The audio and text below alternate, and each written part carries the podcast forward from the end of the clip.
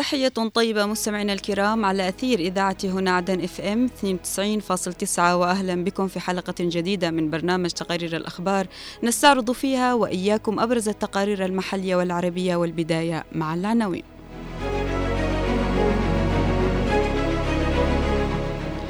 المرأة الجنوبية تعيد رص صفوفها صوب مرحلة جديدة. معاناة السكان من موجات الجفاف التي ضربت مناطق مديرية اللزارق بمحافظة الضالع. جهود دبلوماسية أمريكية لمنع اتساع نطاق حرب غزة.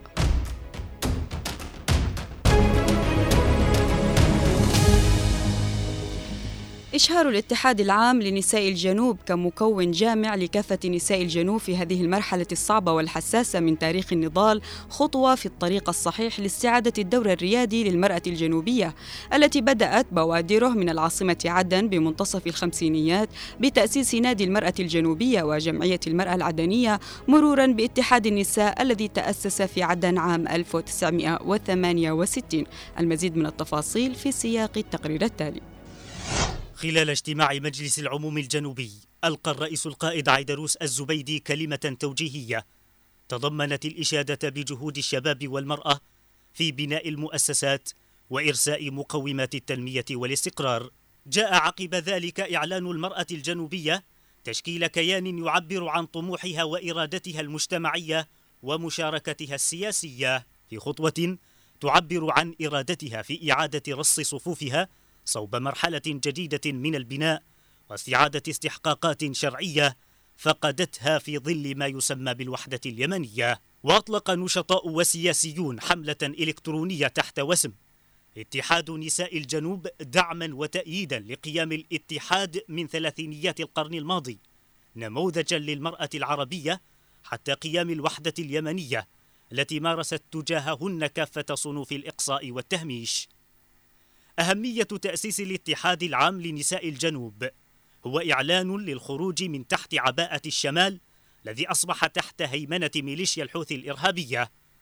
وأكد وزير الشؤون الاجتماعية والعمل الدكتور محمد الزعوري خلال كلمة له في المؤتمر التأسيسي للاتحاد العام لنساء الجنوب على دور المرأة الوطني النضالي في جميع المراحل الوطنية التي مرت بها البلاد.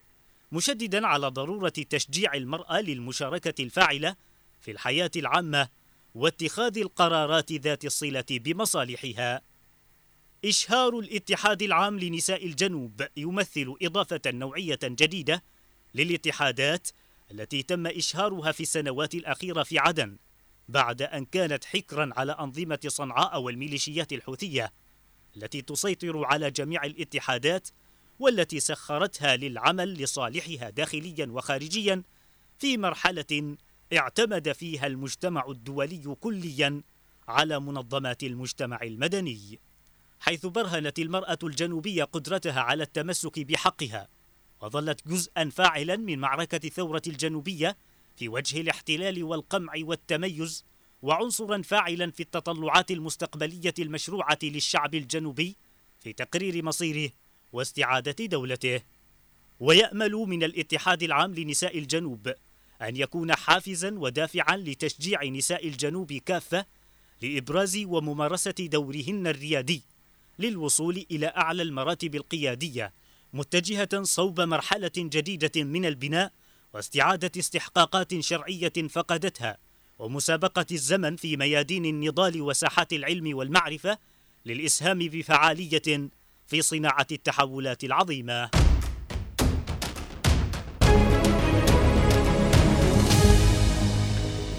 يعاني سكان مناطق مديرية اللزارق بمحافظة الضالع خاصة المناطق الجبلية من أزمة مياه خانقة سواء في مياه الزراعة أو مياه الشرب أو مياه الاستخدام المنزلي. وهناك الكثير من الآثار الناجمة عن الجفاف على الإنسان والنبات والحيوان. نتابع التفاصيل في التقرير التالي. معاناة كبيرة وأضرار تطال السكان في مناطق مديرية الأزارق بمحافظة الضالع. جراء الجفاف الذي أصابها في السنوات الأخيرة ما أدى إلى انخفاض كمية إنتاج الحبوب في مناطق المديرية وبنسبة تقدر بنحو 50% في حين تعاني المديرية بأكملها من هذا الجفاف منذ 15 عاما بعد أن كانت نسبة المياه عالية في السنوات الماضية. خبراء مختصون في مجال الزراعة والموارد المائية في محافظة الضالع. أوضحوا أن هذه الفترة هي أطول فترة جفاف في المديرية منذ عشرين عاما مؤكدين أن نسبة المحاصيل الزراعية وانعدام المياه في عدد من مناطق المديرية تراجعت كثيرا.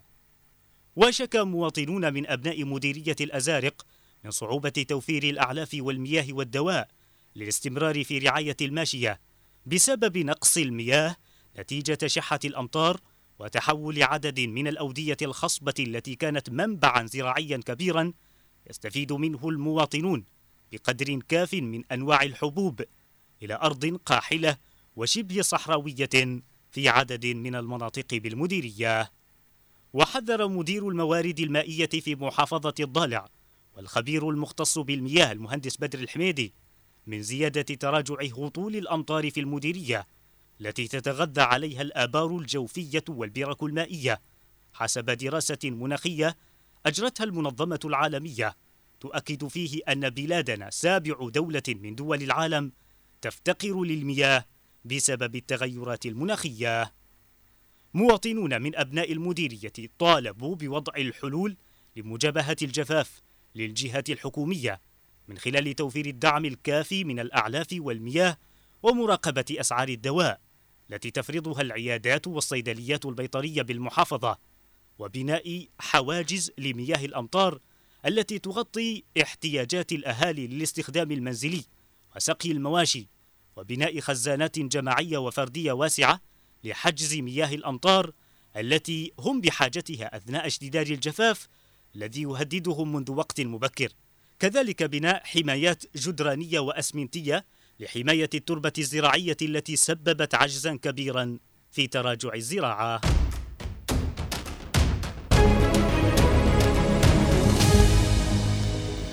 أجرى وزير الخارجية الأمريكي أنتوني بلينكين مزيدا من المحادثات مع زعماء عرب في إطار جهود دبلوماسية لمنع اتساع نطاق الحرب في غزة. تفاصيل أوفى في سياق هذا التقرير.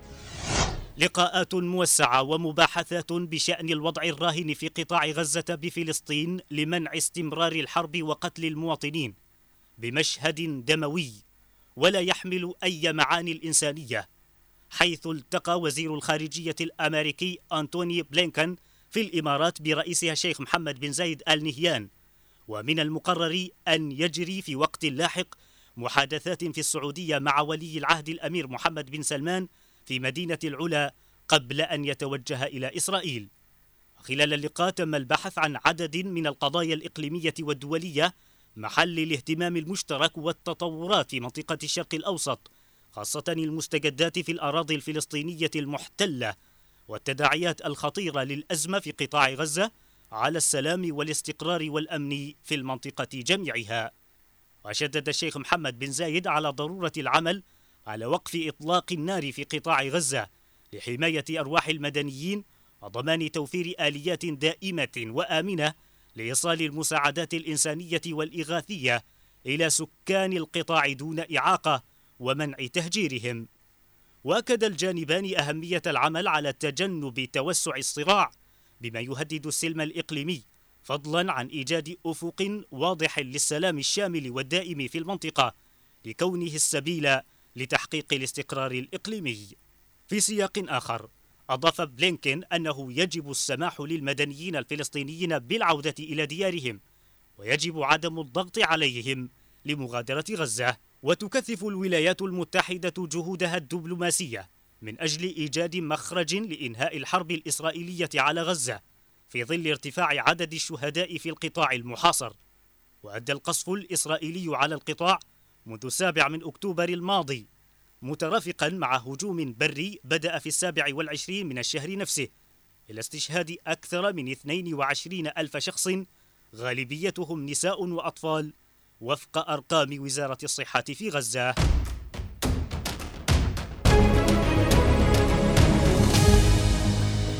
مستمعينا الكرام إلى هنا نصل إلى ختام هذه الحلقة من برنامج تقرير الأخبار. كنت معكم من الإعداد والتقديم عفراء البيشي ومن الإخراج خالد الشعيبي. أطيب التحية إلى اللقاء.